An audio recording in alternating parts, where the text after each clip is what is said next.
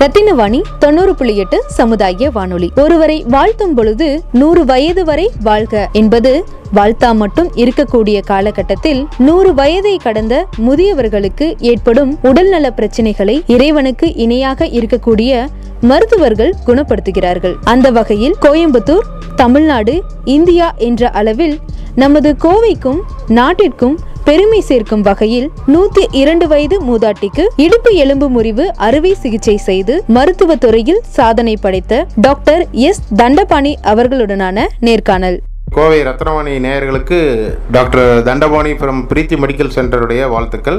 நான் டாக்டர் தண்டபாணி எலும்பு மூட்டு மருத்துவர். கோவை மருத்துவக் கல்லூரியில் மருத்துவ பேராசிரியராகவும் எலும்பு மூட்டு மருத்துவராகவும் இருபத்தைந்து முப்பது வருடங்கள் பணியாற்றி ஓய்வு பெற்றவன். இப்பொழுது காந்திபுரம் நூறடி ரோடு ஒன்பதாவது வீதியில் உள்ள பிரீத்தி மருத்துவமனையில் முழு நேர எலும்பு முறிவு மருத்துவராக பணியாற்றி கொண்டிருக்கிறேன். இந்த நிகழ்ச்சியின் மூலமாக நேயர்களுக்கு சில எலும்பு மூட்டு பிரச்சனைகளை பற்றி தெளிவு தெளிவுபடுத்த ஆசைப்படுகிறேன். பொதுவாக வயதானவர்களுக்கு எலும்பு மூட்டு அறுவை சிகிச்சை செய்வதற்கு எல்லோரும் தயங்குவர். இந்த காலகட்டங்களில் நிறைய பேர் தொண்ணூறு வயதிற்கு மேலும் நூறு வயது நெருங்கியும் வாழ்ந்து கொண்டிருக்கிறார்கள். அவர்களுக்கு எலும்பு மூட்டு பிரச்சனைகளும் எலும்பு முறிவும் சர்வசாதாரணமாக நடக்கின்றன. வயதானவர் என்றாலே இவர்களுக்கு ஆபரேஷன் செய்வதற்கு கூட வருவர்கள் அவர்களுடைய சந்ததியினர் ரிலேட்டிவ்ஸ் தயங்குறாங்க. அது வந்து ஒரு தவறான நம்பிக்கை என்று ப்ரூவ் பண்றதுக்காக அந்த சின்ன மீட்டிங் போடுறோம். இங்கே ஆஸ்பத்திரியில் ஆறு மாதங்களுக்கு முன்பு நூற்றி ரெண்டு வயதான முத்தம்மாள் கோவை கணபதி பகுதியை சேர்ந்தவர். இவருக்கு நூற்றி ரெண்டு வயது ஆகிறது பேரன் அறுபது வயதுடைய ரங்கசாமி என்பவர் இவரை கூட்டிக் கொண்டு வந்தார்கள். அவர்களுக்கு இடுப்பில் எலும்பு முறிவு ஏற்பட்டிருந்தது. எக்ஸ்ரே எடுத்து பார்த்து இவர் நடக்க முடியாது. ஆப்ரேஷன் பண்ணால் பெட்டர்னு சொன்னோம். பாருங்கள் டாக்டர் கண்டிஷன் நல்லா இருந்தால் ஆப்ரேஷன் பண்ணுங்கன்னாரு. நாங்கள் ஹார்ட்டு பரிசோதனை பிளட் செக்கப் எல்லாம் பண்ணி பார்த்தா பாடி கண்டிஷன் நல்லாயிருக்கு. ஓல்டானாலும் ஓல்டு ஆனாலும் கண்டிஷன் நல்லா இருக்குன்னு சொன்னோம். அவங்களும் ஆப்ரேஷனுக்கு ஒத்துக்கிட்டாங்க.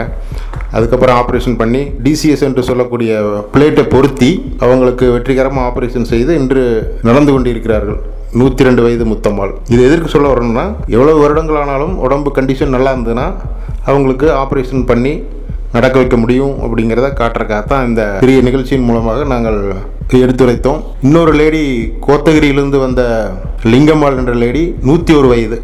அந்த மூதாட்டிக்கு இடுப்பு எலும்பு முறிந்து நடக்க முடியாமல் பதினஞ்சு இருபது நாட்களாக படுத்து கொண்டிருந்தார். மேட்டுப்பாளையம் ஊட்டி கோயம்புத்தூரில் ஒரு நாலஞ்சு ம- மருத்துவமனையில் அவருக்கு அறுவை சிகிச்சை செய்ய முடியாது. வ- இவ்வளோ வயசில் பண்ணக்கூடாதுன்னு சொல்லிட்டாங்க.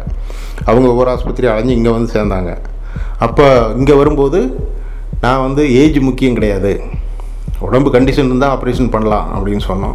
அவங்களும் ஒத்துக்கிட்டாங்க. அப்புறம் பிளட் செக்கப் ஹார்ட் செக்கப்லாம் பண்ணி பார்த்து ஓரளவுக்கு உடம்பு தாங்கக்கூடிய கண்டிஷனில் இருக்குதுன்னு அவங்களுக்கு உறுதி கொடுத்ததுக்கப்புறம் தான் அவங்க கையெழுத்து போட்டு ஆப்ரேஷன் பண்ண சொல்லி ஒத்துக்கிட்டாங்க. அதுக்கப்புறம் பந்து கிண்ண மூட்டு அது முறிவு ஆப்ரேஷன் பந்து கிண்ண மூட்டை மாற்றி வச்சு அவங்களுக்கு ஆப்ரேஷன் பண்ணி கோத்தகிரியில் ஆறு மாதம் ஆச்சு. இன்றைக்கு வரைக்கும் நடந்துட்டு இருக்காங்க. அது பண்ணாமல் இருந்தோம்னா அவங்க வாழ்க்கை கடைசி காலத்தில் படுக்க புண்ணு வந்து நடக்க முடியாமல் ஆகி ரொம்ப கஷ்டப்பட்டு இறந்து போயிருப்பாங்க. அந்த மாதிரி இருக்கக்கூடாது. வயதானவர்களுக்கும் குவாலிட்டி ஆஃப் லைஃப்னு சொல்கிறாங்க இல்லையா அது வந்து கடைசி காலத்தில் ரொம்ப இம்பார்ட்டண்ட்டு அதை வந்து வழி இல்லாமல் அவங்களோட பீஸ்ஃபுல்லாக அவங்க கடைசியில் வச்சுருக்கோங்கிறதுக்கு இந்த அறுவை சிகிச்சைகள் ஒரு உதாரணம்.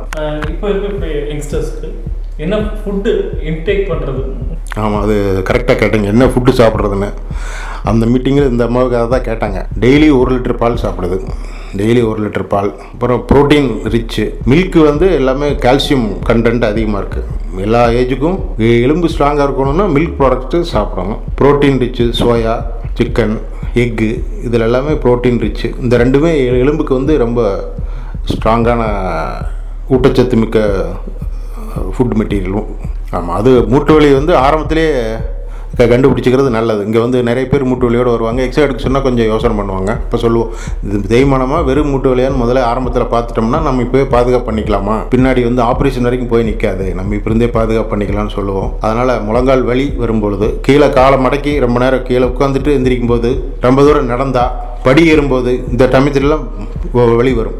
வலி வரும்போது நம்ம அதை மூட்டை பரிசோதனை பண்ணி பார்த்துக்கணும். வெறும் குருத்தெலும்பு வீக்கம் லேசான ஸ்ட்ரெயின் அதனால் கூட வலி வரலாம்.